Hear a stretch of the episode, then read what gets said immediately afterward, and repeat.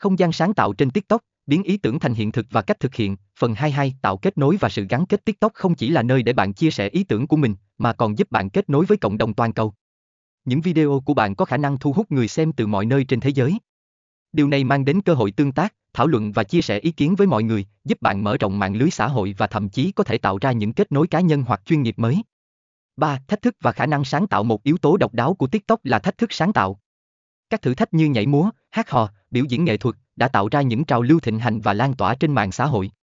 Tham gia vào những thách thức này không chỉ giúp bạn thể hiện tài năng cá nhân mà còn khơi dậy sự sáng tạo trong việc thể hiện ý tưởng một cách mới mẻ và độc đáo.